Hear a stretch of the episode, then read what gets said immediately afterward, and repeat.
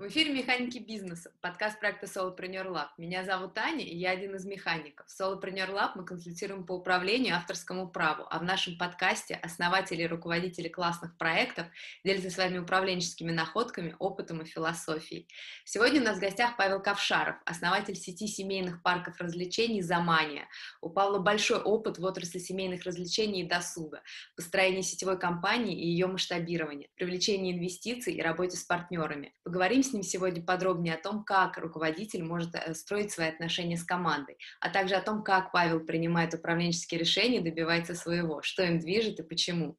Павел, добрый день. Спасибо огромное, что пришли к нам.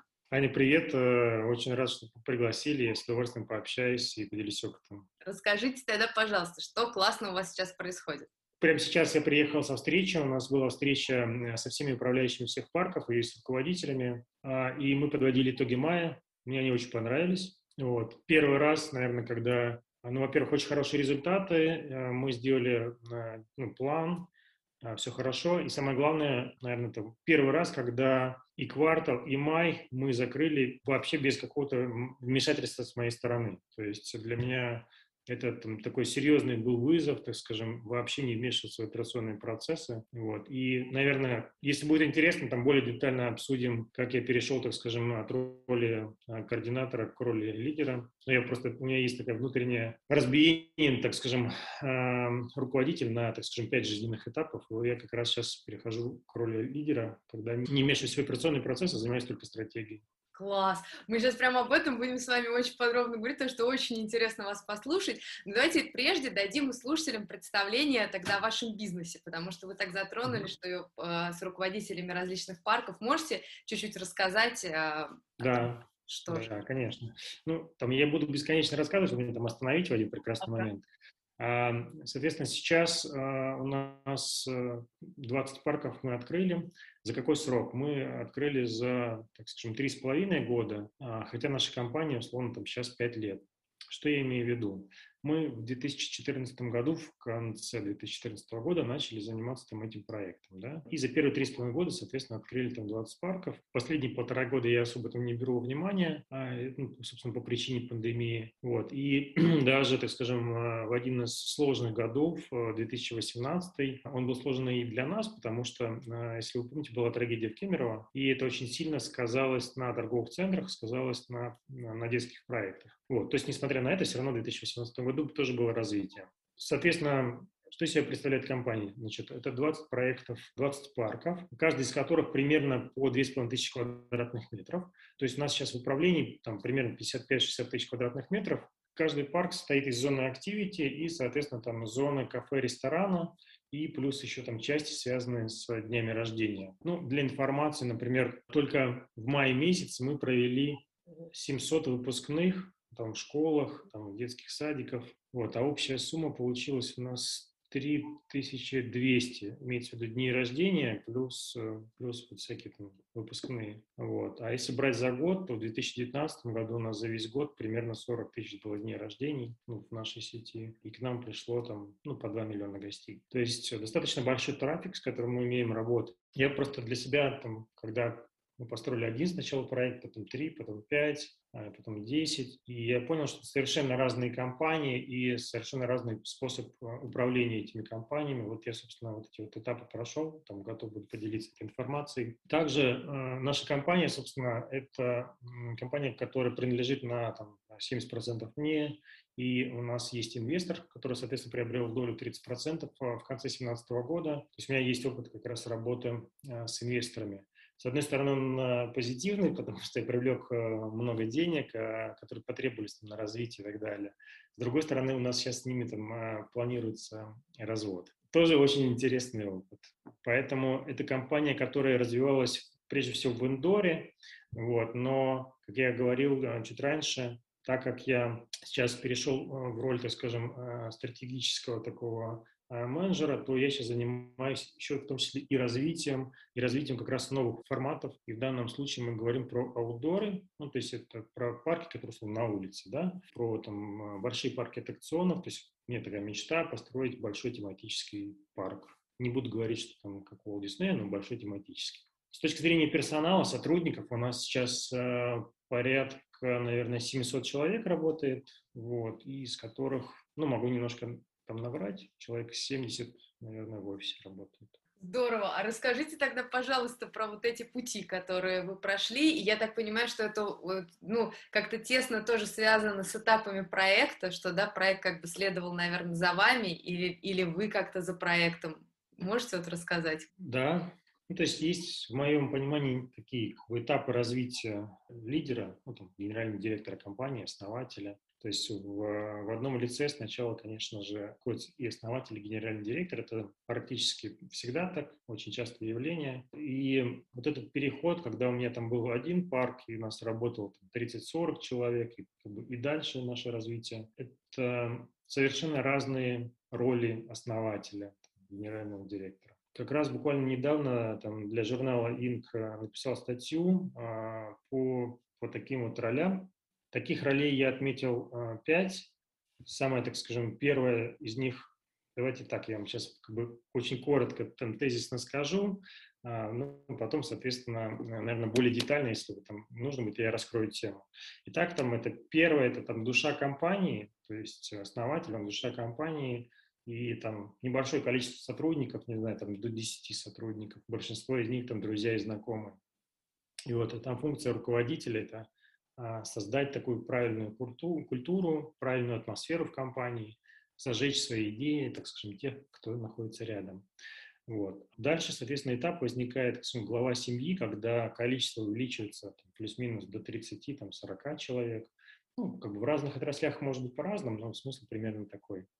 А, и там уже задача руководителя – это поддерживать так называемый очаг, то есть а, когда ты там выступаешь ментором а, для, для этих там 30 человек, обучаешь и так далее. Далее как раз становится основатель наставником, когда уже 50-60 человек, и задача руководителя вот эти вот накопленные знания за предыдущие два этапа научиться правильно передавать сотрудникам, потому что уже их там больше, уже сложно каждому там, уделить необходимое время, а, и дальше происходит масштабирование. И правильно выстроенный процесс передачи знаний край, крайне важен. А, на четвертом этапе это координатор, когда у тебя уже, не знаю, человек 100, там, может быть, 150, и твоя функция руководителя создать правила, принципы, стандарты, регламенты, процедуры, правильным образом все это упаковать и сделать так, чтобы все это заработало. Очень сложный этап, который там очень часто люди пропускают, вот, ну, основатели. А без него масштабировать невозможно. И самый интересный это этап, так скажем, лидера, это когда основатель должен научиться доверять своей команде, которую он создал на предыдущих этапах, должен э, дать ей соответствующие полномочия, делегировать, э, там, э, наделить ресурсами и отойти в сторонку. Вот. И это самый-самый сложный этап, вот, потому что обычно все основатели, предприниматели, люди амбициозные, с определенной харизмой, вот, и они думают, что они самые умные, и а, как бы им сложно принять такое решение, там, отойти в сторонку, потому что, очевидно, а, сначала там, твои сотрудники, коллеги будут косячить, это сто процентов и у тебя будет огромное желание сразу сказать, подожди, отойди в сторонку, сейчас я тебе покажу, как надо делать.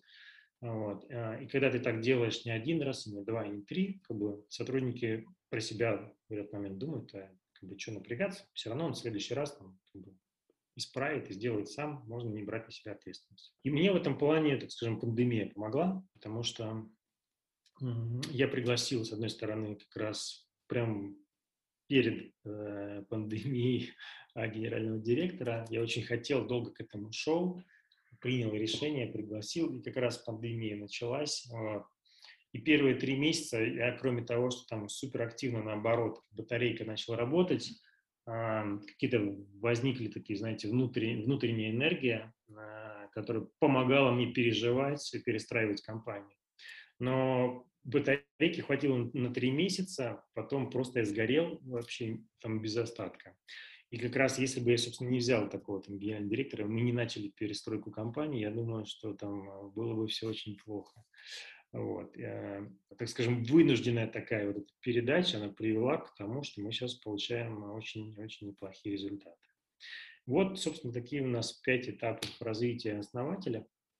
И как раз вот, э, вот этот процесс меня финальный. Я хочу надеяться, что там продолжается. То есть это очевидно там не, там, не за месяц делается, даже не за полгода.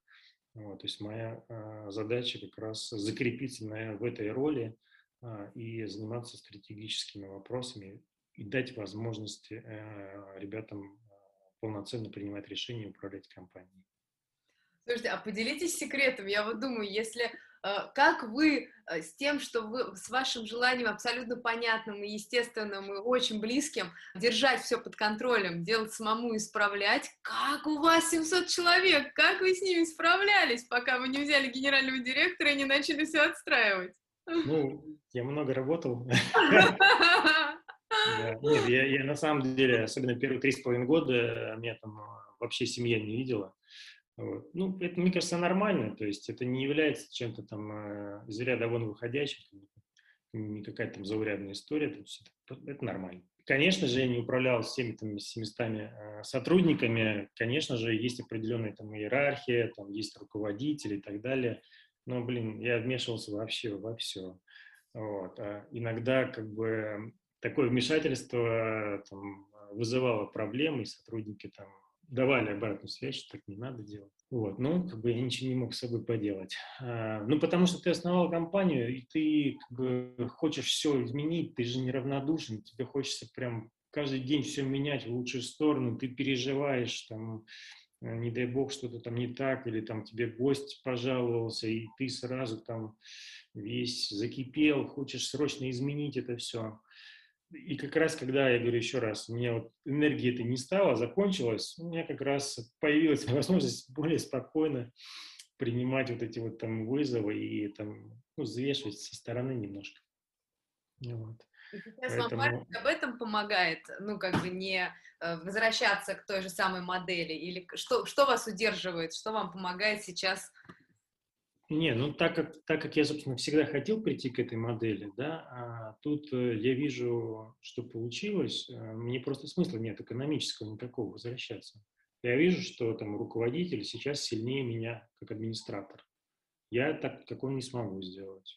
Вот. А я вижу, что он наладил работу команды, э, и команда отлично справляется. Ну, глупо просто опять вмешиваться туда. То есть мне выгоднее э, со всех точек зрения, в том числе потому, что мне это интересно, заняться новым проектом. Ну, хочешь позаниматься, там, полазить в операционке, ну и начни новый проект, и сделай. Потом ты можешь прицепить его там а, к основному, либо там развивать новый какой-то. И вот я, собственно, по этому пути пошел сейчас. Интересно. А можете рассказать про новый проект или рано пока? А я как раз начал говорить, вот э, все, что связано с, э, так скажем, аттракционами на улице, mm-hmm. это на самом деле огромная большая история. Она может быть э, даже больше, чем, так скажем, первый проект. А, ну, она сложная, потому что так или иначе это работа с муниципальными органами, там, не знаю, с парками там, Москвы или там, других городов. А, то есть так или иначе это работа с большим количеством чиновников. Вот. Туда очень сложно войти. А, это как бы и сложно, и хорошо, потому что, очевидно, такая сложность есть у всех. И, соответственно, кто будет более пробивным, того и получится. Интересно, а как вы сейчас вот в Замане э, делите функционал с директором? Э, не делим, весь функционал у него. Класс. Вот. А управление компанией, собственно, все, все операционные вопросы осуществляются как раз а, генеральным директором. А при этом есть а, еженедельные встречи со всеми руководителями, на которых поднимаются основные коммерческие параметры, там, план факт за неделю, вот, плюс, соответственно, по 3-4 основных вопроса, самых критичных от каждой функции. А, и раз в месяц, соответственно, подводятся итоги там, всего месяца, плюс более детально ежеквартально, то есть основные отчеты и PNL, и ДДС и так далее. А, плюс работа с комитетами. Комитеты, там, а, комитет, например, еда и напитки. То есть задача разработать, например, новую там, карту меню или понять, как мы развиваем нашу фабрику кухню, нужно ли ее там увеличивать масштабы, размеры и так далее. Ну или, например, такой вопрос. У нас очень много покупают мороженого, особенно летом, естественно. Может быть, нам стоит самостоятельно его делать, потому что существует рецептура, существует оборудование, которое это можно сделать, и оно получится гораздо вкуснее, чем если мы его покупаем.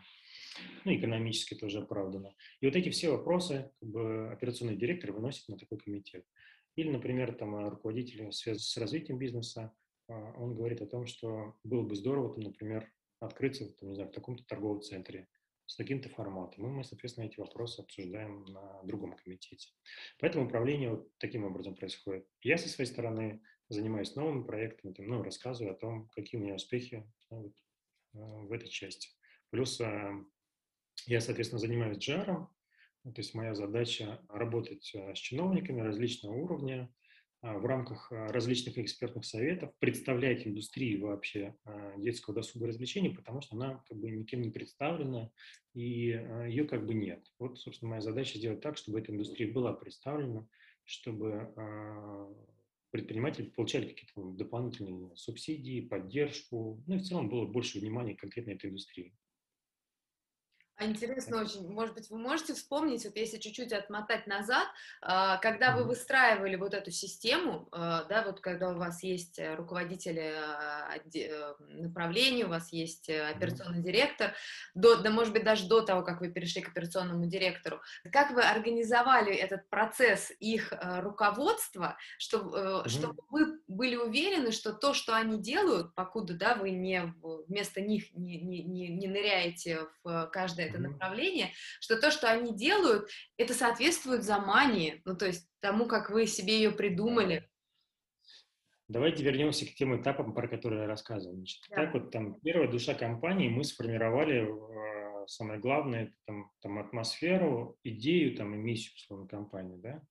Потом, соответственно, происходит такое накопление знаний, и на следующем этапе передача этих знаний, да. да. А на четвертом этапе мы с вами пишем регламенты и процедуры. Соответственно, ну, очевидно, невозможно перепрыгнуть из одного этапа там, э, через один, там, условно, там, масштабировать. Когда руководители, собственно, в принципе, как функции вообще уже появились, а, во-первых, у них, а, кроме там инструментов, а, должны быть как раз эти процедуры, регламенты, которые в том числе, конечно, и они описывают. Должна быть система постановки задач. В частности, у нас, например, система постановки задач основана на, на Bittrex 24. Ну, еженедельно я встречался с каждым руководителем, а, и они, соответственно, мне там отчитывались по задачам. А, я мог открыть, соответственно, Bittrex 24, увидеть все задачи, которые у него есть, и, соответственно, мы по ним проходили. Он, в свою очередь, соответственно, также управлял там, своим там, отделом, группой и так далее. В принципе, я мог увидеть вообще все задачи, какие там выполняются, какие не выполняются.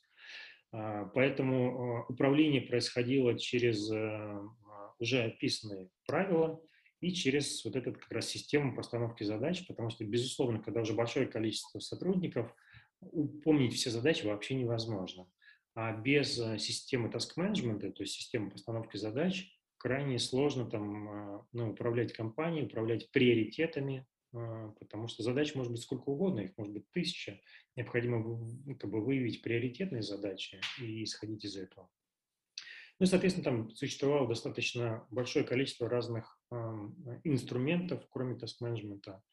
Э, это встречи там, всей компании мы проводили, когда мы информировали компанию о всем, что происходит вообще, куда мы движемся, зачем, там, как мы изменяемся, структура. Мы проводили стратегические сессии ежеквартально, э, вру, каждый где-то полгода мы проводили стратегические сессии с руководителями, где наша задача была ну, создать это, это видение э, в цифрах, в, там, в каких-то других качественных, количественных показателях. Сами руководители принимали решение, куда и зачем им идти, брали на себя ответственность, ну и, соответственно, в дальнейшем э, их задача была реализовать эти проекты. Вот, вот, собственно, таким образом выстраивалось управление. В этом, наверное, немалую роль э, автоматизация принимает, да, то есть мы используем Bittrex 24 для системы документооборота внутреннего, мы используем для постановки задач. Вот. А, ну и, безусловно, там 1С, например, кроме учетной системы, а, он также использовался у нас как э, система э, финансового планирования, там есть Bitfinance так называемый. Плюс как бы у нас еще была там разработки там систем бронирования там и так далее, система управления эксплуатацией. То есть так или иначе, чем э, больше растет компания, тем больше ты вынужден вкладывать деньги в автоматизацию, иначе у тебя операционные косты прям в управляющей компании, они будут ну, неподъемные. На, на зарплату, условно, там, количество бухгалтеров будет уходить очень много, очень много средств. И по-прежнему, на самом деле, работаем над этим, потому что э, по-прежнему я считаю, что расходы на управляющие компании там, завышены, их необходимо снижать. Э, и в этом очень четко помогает автоматизация.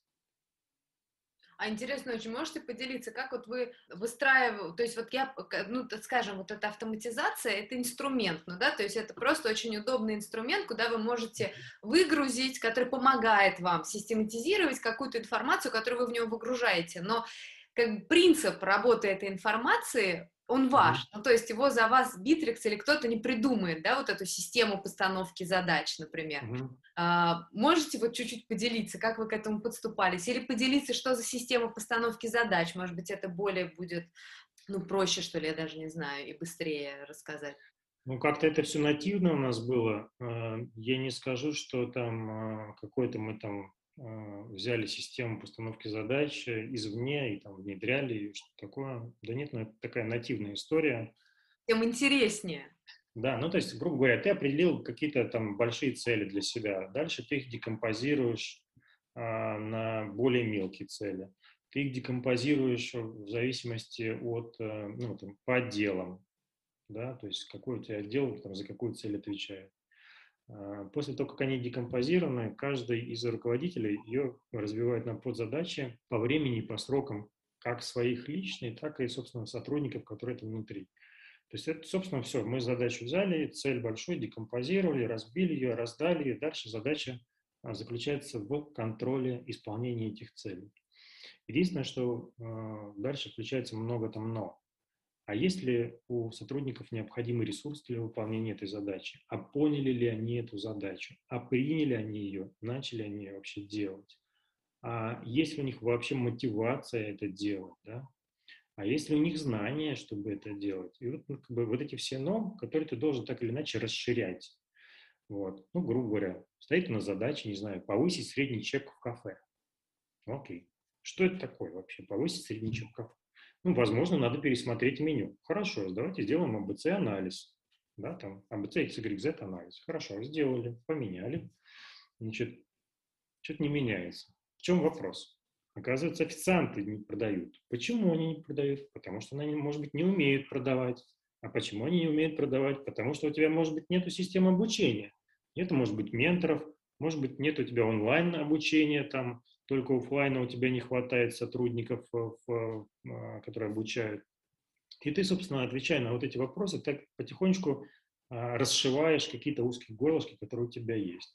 И потом оказывается, что если у акцентов появилась система мотивации, то есть они заинтересованы в продажах, ты им дал необходимые тренинги, смотришь, у тебя как бы средний чек изменился. Вот. И то же самое, соответственно, во всех этапах, которые ты там ну, решаешь. Это касается там и закупок, и эксплуатации, и чего угодно. Вот вы очень интересно сказали, что в начале, да, это вот э, первый этап э, такой. Душа ну, компании. Совсем. А, что-что?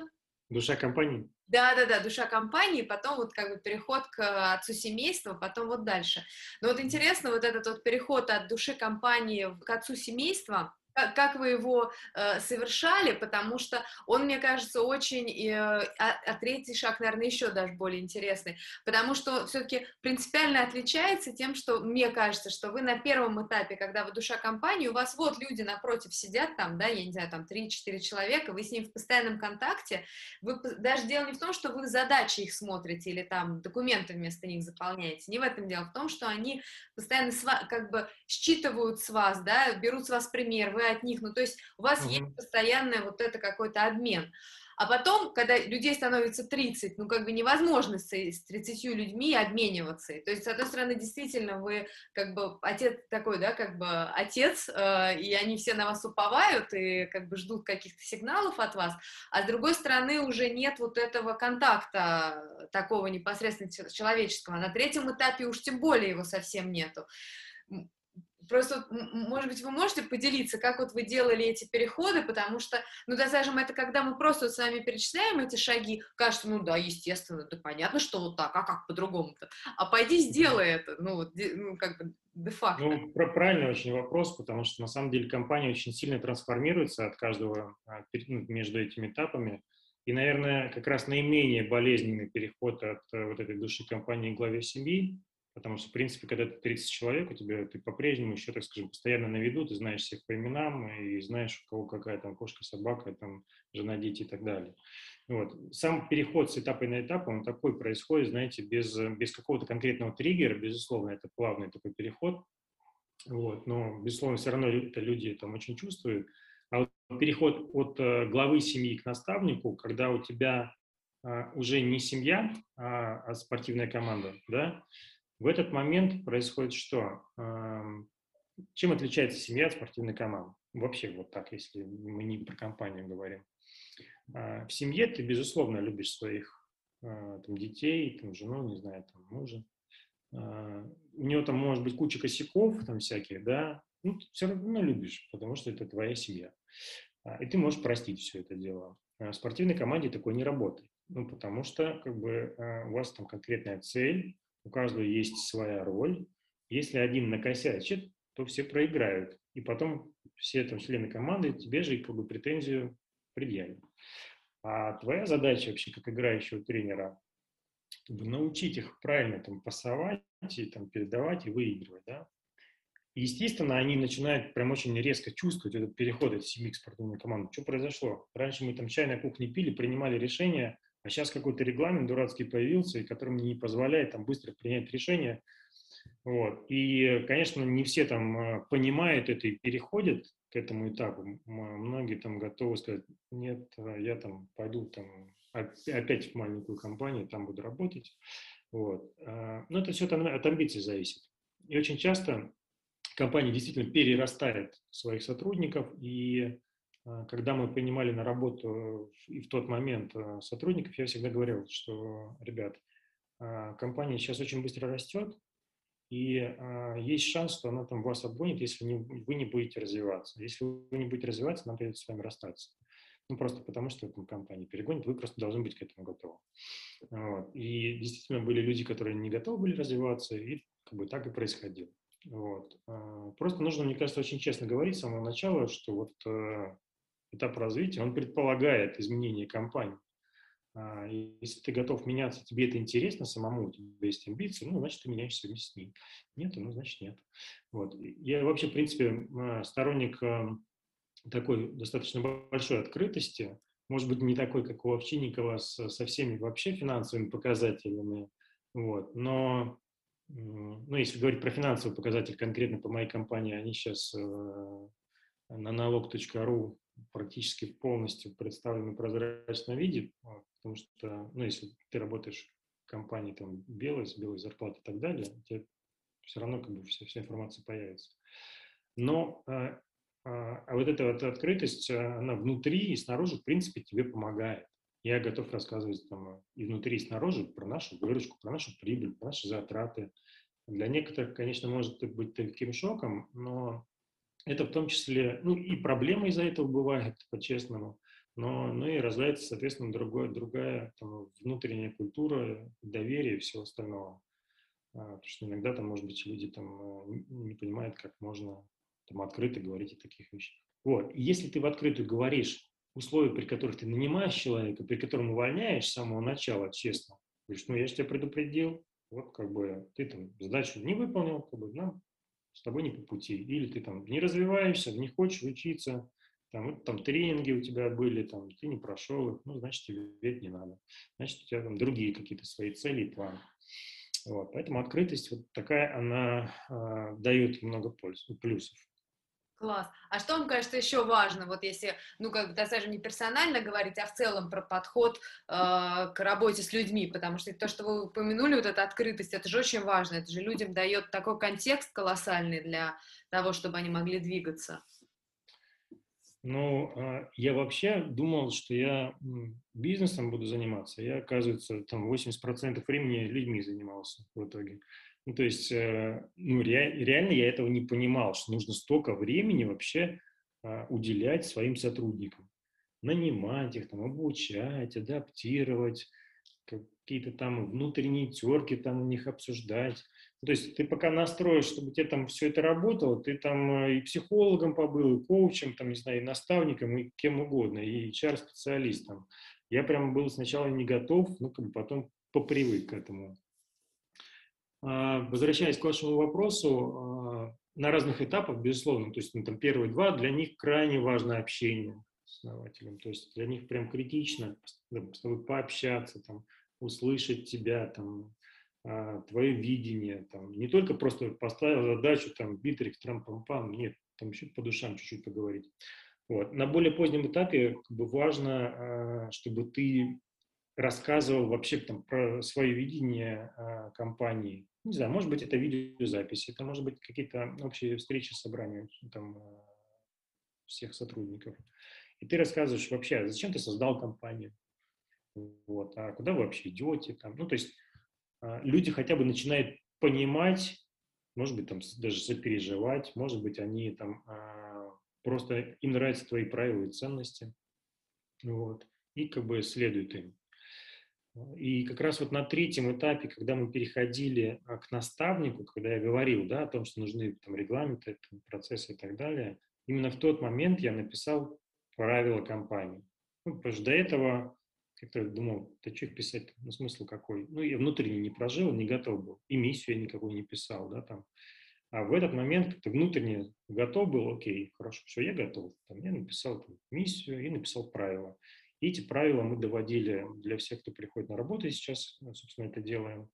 Они есть на моем сайте, там у меня есть сайт Ковшаров.ру, я туда выкладываю там журналы, там, не знаю, газеты, собственно, статьи имеется в виду мои, какие-то там видеоинтервью, а, где там в том числе очень многие сотрудники говорят, да, я типа про вас уже все знаю, я там все прочитал, посмотрел, там, в принципе, удобно, на, на, на одном сайте все есть. И там же у меня есть правила и ценности, э, как я их вижу, правила и ценности компании. А, кто-то может там читать, кто-то не читать, но тем не менее они, как бы, безусловно, существуют. И наша задача сейчас как раз у нас с э, руководителем HR, который там у нас последний там ну, около года работает, а, я очень а, прошу, чтобы все, кто приходит в компанию, понимали, что такие правила хотя бы существуют, да, и донести их, почему там для нас это важно. Ну, там, если от простых вещей, там, почему нельзя воровать? Ну, почему нельзя? Вот, собственно, там описывается, почему я там не приемлю такого подхода. Да? Ну, какие-то такие простые вещи. Ну, там их, в принципе, не так много. Можно знакомиться. Класс.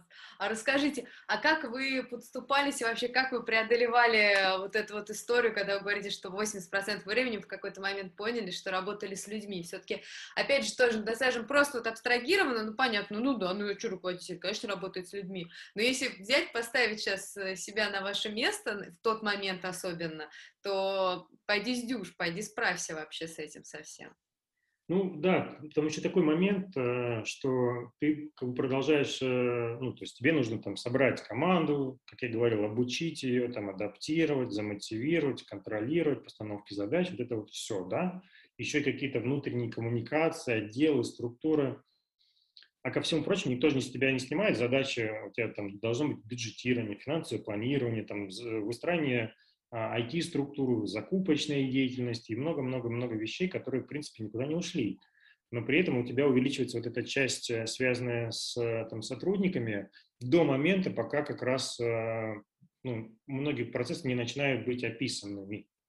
Да, когда как раз уходит уже этот личный фактор, он прям сжимается, и он переходит уже такую, скажем, более регламентированную работу. То есть, когда появляются более четкие правила, уже становится легче. А вот на вот этом третьем этапе, конечно, достаточно сложно. У тебя и общения очень много, и масштабироваться тебе надо, да, там и за результаты отвечать компании, финансовое планирование, как я говорил. Поэтому, ну, просто приходилось побольше работать в сутках. Вот. А интересно, а как вам кажется, вот эти вот переходы с этапа на этап, они, так скажем, а, бизнес вел и вел по этим этапам, ну, то есть, грубо говоря, у вас становилось больше заказов, там, больше площадок, больше людей, поэтому вынуждены были там в какой-то момент понять, что надо прописывать регламенты. Или наоборот, вы как бы понимали, что покуда вы не пропишете регламенты и не, не систематизируете работу, вы не сможете двинуться дальше, ну, как бизнес будет стопиться и не сможет зарабатывать дальше. Ну, какие-то вещи там просто, еще раз говорю, нативно происходили, ну, как бы такой плавный равномерный этап, а какие-то а, совершенно четко мы понимали, что не, не сделав вот этого, мы не сможем двинуться дальше. Да? То есть, ну, например, мы не могли, в принципе, начать э, работать с франшизой и там, а, продавать ее, пока мы не описали бы вообще все процессы нашей компании. Потому что в этом и смысл франшизы. франшизы. Не просто там бренд э, отдать им, да, а там, передать конкретный пакет документов, сказать, вот это все работает, мы проверили, вот все описали. Вот. А ты же не можешь там просто какую-то там ерунду написать. Ну, то есть это реальные функции, там какие-то там процессы описанные. И не сделав вот этого всего, ты бы как бы не мог вообще перейти, в принципе, на этот этап. Вот. Либо, например, вопросы, связанные с, эм, ну, да, в том числе даже просто управлять там 20 парками, там даже просто, что такое 20 парков? 20 парков – это там 20 э, управляющих, хотя бы 20 управляющих, там не 700-800 сотрудников. Вот и ты должен э, там, научиться правильно э, составлять мотивационную программу, там, премиальные, бонусные и так далее, рассчитывать все это дело. То есть это там сложно, если ты не выстроил там, подход к разработке системы мотивации. Да? Вот. А у тебя, кроме там, управляющих, есть там, официанты, там, не знаю, кассиры, там еще кто-нибудь аниматоры, их много. И твоя задача, чтобы не лег у тебя там HR-отдел бухгалтерия э, в момент расчета зарплаты, как, собственно, два раза в месяц, чтобы все не ложилось, а такое периодически случалось, да, ты должен как бы научиться там автоматизировать какие-то процессы и зарегламентировать их. Ну, иначе как бы ничего не будет работать. Мы с вами, помните, говорили, что сделать, чтобы официант, ну, чтобы увеличить средний чек. Нужно, чтобы официант как бы продавал а без системы мотивации не будет продавать. А ты поди рассчитай на 300 человек систему мотивации их собственную. Ну, как бы это без автоматизации нереально. Вот. Поэтому ты вынужден сначала откатить, сделать как бы автоматизацию, а потом уже переходить к следующему этапу. Или вот про пример следующий, который мы сейчас там делаем. Видим, что иногда возникает фрод, да, там, ну, условно, не, неправильные действия сотрудника. Ну, условно, он работал э, там, 7 часов, а по факту написал 8. Может быть такое, ну, как бы, тоже вроде ничего такого нет, а думаешь 8 часов. А для меня, извините меня, что такое 8 часов? Во-первых, это сколько у нас получается? Процентов там 12, да, по-моему, а, увеличение. А если там каждый так припишет? А если не один час, а два часа припишут? А у нас ФОТ – это статья номер один по расходам. И бац, у тебя у ФОТ уже там, не знаю, не 35 миллионов, а там 40. То есть это 5 миллионов незаработанной чистой прибыли. Извините меня, это там серьезная штука. Что для этого можно сделать? Для этого можно поставить автоматизацию контроля э, при входе. То есть сотрудник там пальчиком пришел, как бы э, палец приложил, все, идентификация произошла, пошел работать. Первое, там, мы научились э, понимать, что он пришел во столько-то и ушел во столько-то. Второй этап это автоматический расчет заработной платы на основании этих данных. Ну, то есть, когда у тебя там, условно, 500 или не знаю, сколько там человек, но имеет смысл потратиться на эти, на эти вещи. Соответственно, сразу мы наблюдаем изменение количества переработок. Вдруг их как-то стало меньше. Ну, вот. Э, Все. Ну, то есть люди хотят зарабатывать больше, ради бога, там, продавай больше, там, или еще что-нибудь делай больше, зарабатывай больше. Поэтому, безусловно, отвечая на ваш вопрос, сначала иногда как бы некоторые вещи нужно там просто сделать, не знаю, автоматизировать, либо прописать, и только тогда тебе это позволит масштабироваться. Иначе просто ты не сможешь этого сделать. А некоторые вещи нативно происходят, просто по-другому как бы и не получится. Да. Вот. да. А еще чуть-чуть другую степь, может быть, чуть-чуть скачу, но просто столько вы всяких интересных вопросов затрагивали, и так хочется успеть спросить вас. А, вот вы рассказывали, что вы с руководителями проводите систематические совещания. И можете поделиться, ну, когда скажем, к вашим подходам, что ли, к этим совещаниям, их каким-то сценарием или, я не знаю, то есть как вы делаете эти совещания эффективными, как они не превращаются просто вот в какое-то непонятное времяпрепровождение? Ну, мне кажется, что сейчас э, наиболее эффективно проходит совещание. Во-первых, мы всегда укладываемся в тайминг, для меня это большое значение имеет. Ну, то есть раньше мы никогда не укладывались в тайминг потому что я засыпал огромным количеством вопросов, огромным, у меня список всегда вот такой гигантский. Вот. Сейчас я сам как бы вышел с инициативой, что окей, мы начинаем с финансовых показателей, да, вот у нас был план, вот факт. Ну, в, разрез, в разных разрезах там есть там выручка, например, дальше разбивается на там сколько у нас билетов продано, план факт, средний чек, сколько банкетов, план факт, средний чек, там, в кафе то же самое и так далее. Ну, то есть там дальше небольшая декомпозиция. Сравнили, посмотрели тренды, процент выполнения за этот месяц, процент выполнения там квартала, год. Все, хорошо. А дальше, соответственно, каждый из руководителей рассказывает про три, максимум четыре вопроса, наиболее критичных, которыми он сейчас занимается, самые приоритетные вопросы. И тут же он э, рассказывает про там, риски, которые у него, например, есть, либо что ему необходимо вообще как бы от нас, от всех там, получить какую-то информацию. Вот. Все, мы обменялись самыми приоритетными вопросами. А, и как бы третий этап, это в конце все-таки там я оставляю за собой время для того, чтобы ну, какие-то там детальные вопросы копнуть. Они могут быть не такими значительными, но они просто подсвечивают какие-то вещи, которые там могли упустить там, новые руководители, либо там старые, но которые по какой-то причине, ну, просто забыли об этом, упустили. Так как у меня, так скажем, я являюсь носителем исторических знаний всей компании, вот условно, э, первого дня, да, то, очевидно, я просто знаю все процессы внутри компании. Поэтому, если там возникает вопрос, ну, например, по автоматизации, мы приняли решение, не знаю, интеграции там 1С с сайтом.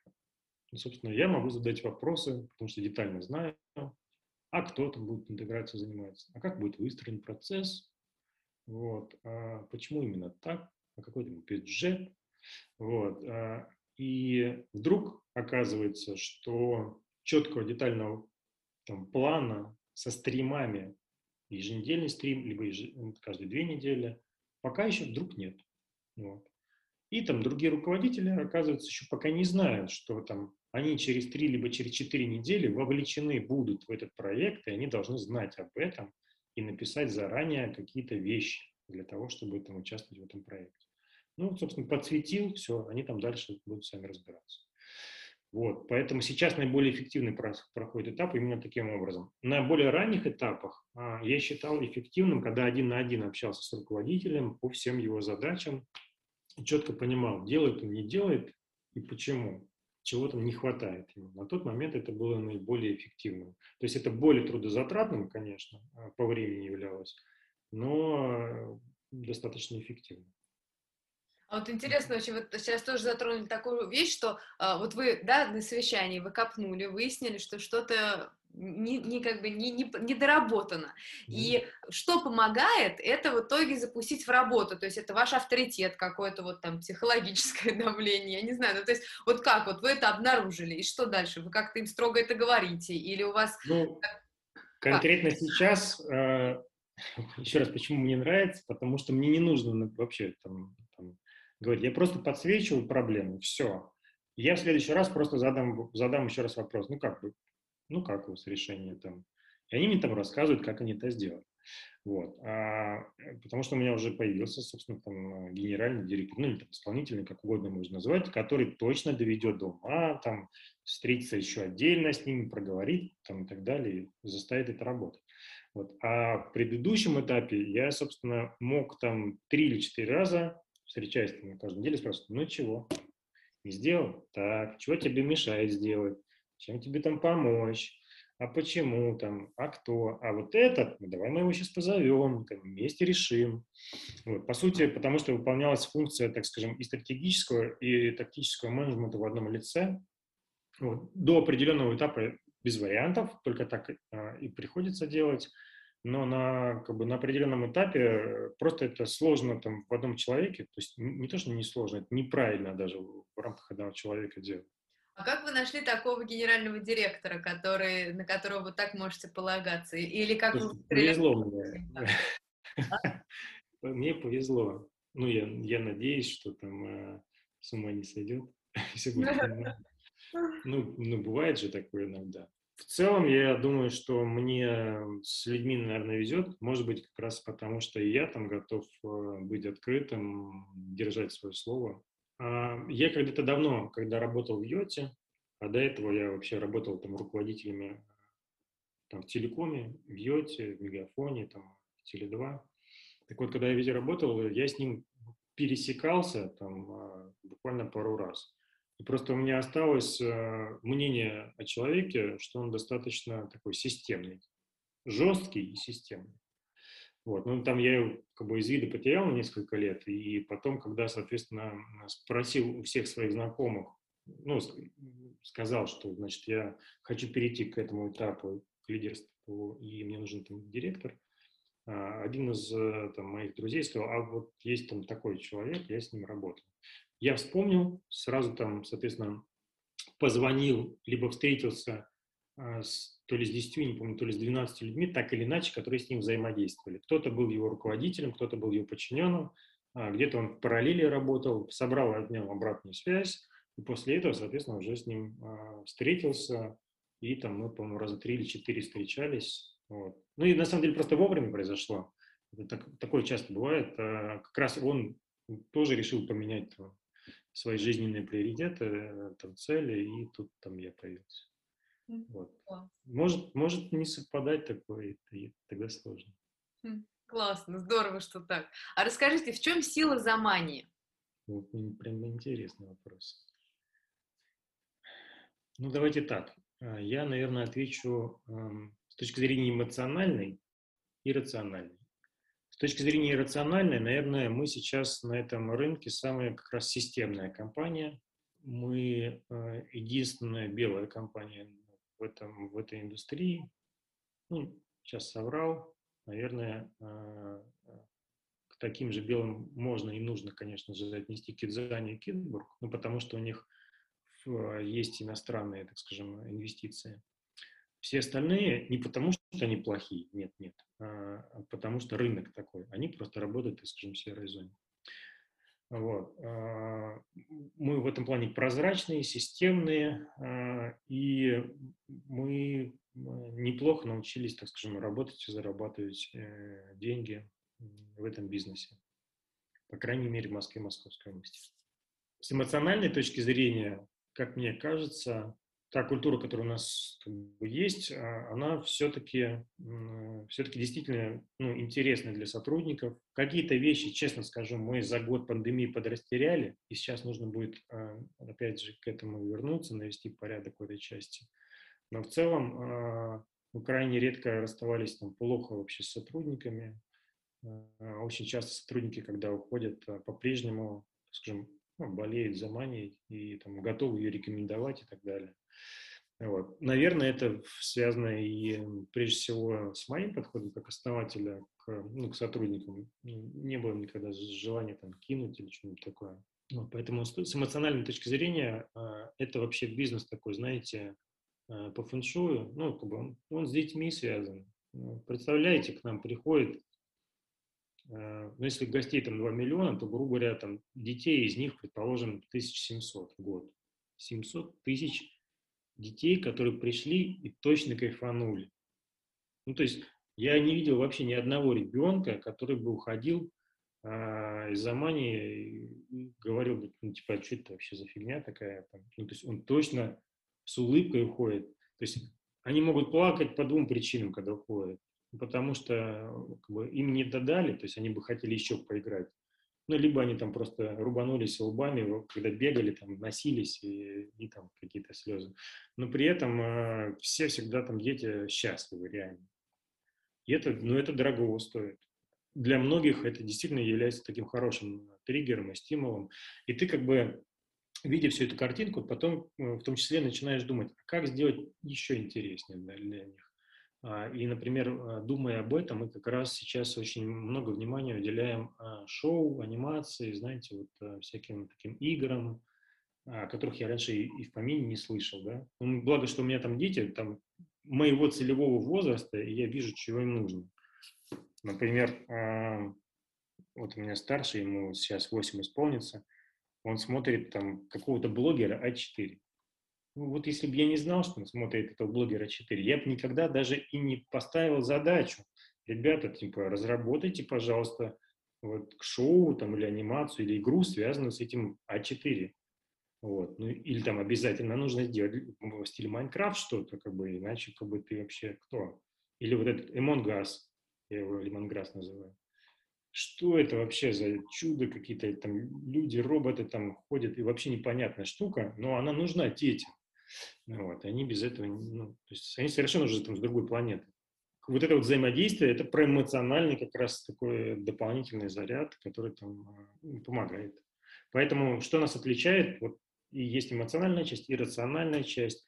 И точно я понимаю, что вообще развлечения, э, семейные такие, индустрия э, семейных развлечений в стране недооценена.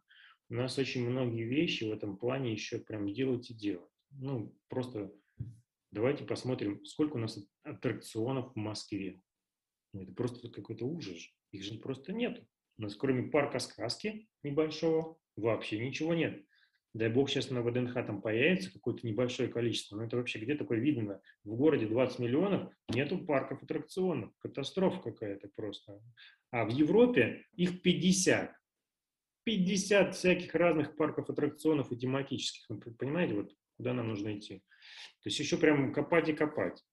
А, у нас только один там Сочи парк во всей стране есть. Все. Вас это драйвит? А, ну, безусловно, это интересно. То есть я понимаю, что рынок вот в этой части, он вообще застыл еще в 90-х годах.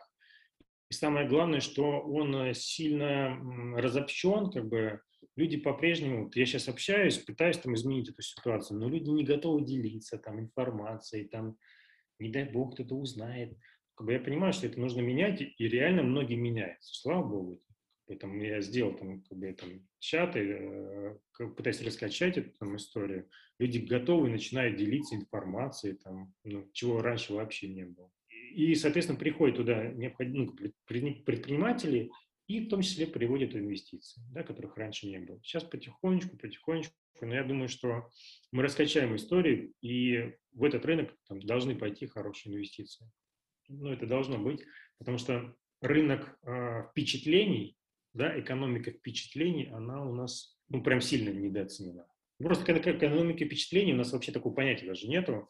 Относится же там, далеко не вот это только там детская история. Это прям это и взрослая, там, и семейная, и подростковая, э, и виртуальная реальность, и additional reality, и там и Э, видеостриминг и гейминг, ну там много чего все этого дела, и все это как-то такое разобщено, нету крупных игроков, нету системных игроков, э, и инвестиций не очень много в это вваливается, потому что рынка не видно. Вот этим всем надо заниматься, это интересно.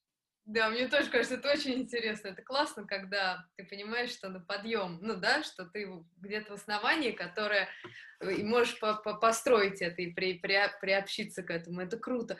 А можно у вас еще, знаете, какой вопрос задам, мы будем уже заканчивать, потому что уже время у нас заканчивается. -huh. Просто очень вы тоже очень интересную вещь затронули про то, что вот вы э, приняли в какой-то момент э, да, решение, что вы будете белой компанией. И э, мне кажется, что те люди, которые не принимают таких решений, возможно, им кажется, что нет выбора. Ну, то есть, да, все так делают, и мы тоже так будем делать, и как бы, и как по-другому, и вот это все. Ну, то есть, понятные, на самом деле, такие человеческие совершенно ситуации. Как вы делали этот выбор? Почему вы сделали именно такой выбор? Поделитесь, может быть, кто-то послушает и тоже захочет быть все-таки белой компанией и работать в белую. На самом деле, вопрос очень сложный. И я точно не хотел бы такого, знаете, вот разделения, что э, если компания работает там в серую, что они там какие-то там не такие, плохие. Это супер классные люди э, очень часто. И действительно, чаще всего в современной России это действительно вынужденная мера. Просто потому, что если ты начинаешь платить все налоги, то у тебя не остается никакой прибыли. Это действительно так. Вот, например, а, мы платим сейчас НДС, а, ну, потому что у нас, условно, там, половина практически выручки идет там с кафе. Ну, еда, напитки мы продаем, значит, с нее надо платить НДС. Сам по себе на НДС вообще в ресторанах, в общепите, ну, это такой атовизм, просто идиотизм, я бы сказал, а не атовизм. А, и слава богу, там, вот ресторанная, так скажем, индустрия, там, Сергей Миронов, там, мастер этого, достучались там до наших чиновников, донесли до них информацию, и, насколько я знаю, может быть, даже сейчас на ПМЭФе объявят о том, что там не будет НДС. Это огромнейшая работа, там, которая заняла, ну, в принципе, сейчас сколько, полтора года сейчас заняла суперактивную такую работу. А к чему это приведет? Это приведет к тому, что невыгодно будет дробить компанию. Ну, то есть смысла не будет. С одной стороны, как бы убирает НДС, с другой стороны, налоговый начинает давить и выискивать раздробленные компании и а, ну, предъявлять претензии. Собственно, компании дробили почему? А, прежде всего для того, чтобы как раз не платить НДС. Сейчас, правда, есть еще другая штука. Когда ты небольшая компания до 250 человек, ты находишься в реестре МСП, то ты можешь получить снижение налога на, на зарплату, да, так называемый соцналог, соцстрах. То есть э, обычно работодатели платят, условно, там 30 там, плюс процентов с зарплаты. Сейчас есть правило для МСП бизнеса, э, все, что выше МРОД, не 30, а 15 процентов. Это реально очень круто. И э, это один из поводов для того, чтобы добиться бизнеса. Возвращаясь к вопросу, как бы там белый, серый, какой, какой-то другой, мы просто изначально хотели построить там большую компанию, инвестиционно привлекательную, прозрачную, которая там э, сможет работать э, и с инвесторами, и с государством, и там без вариантов вообще. Ну, то есть ты не можешь быть там серый или черный. Ну, то есть тебе компания, там, команда, люди доверили кучу денег. Если ты начинаешь чернить, то сразу возникает вопрос, а ты это делаешь как бы в своих личных интересах или в интересах компании? Ну, то есть там такая штука, да, сложная. Вот. Ну и потом, когда я, в том числе сейчас, представляю индустрию там, развлечений, хожу, там, общаюсь, там, не знаю, с э, всякими важными чиновниками, вы думаете, что они не видят э, моих там, налогов, сколько я плачу? Или вы там думаете, они не видят мою структуру? Конечно, видят все. Все прозрачно. По любой компании можно все ее взаимосвязи очень легко понять. Вопрос только необходимости и желания это сделать. Соответственно, возвращаясь к вопросу, еще раз, там, белый средний, мы, может быть, чуть-чуть опередили там время, ну, там, 3-4 года с точки зрения вот этой белизны. И, возможно, если бы я, так скажем, э, не перешел, у меня было бы больше денег, больше было бы прибыль.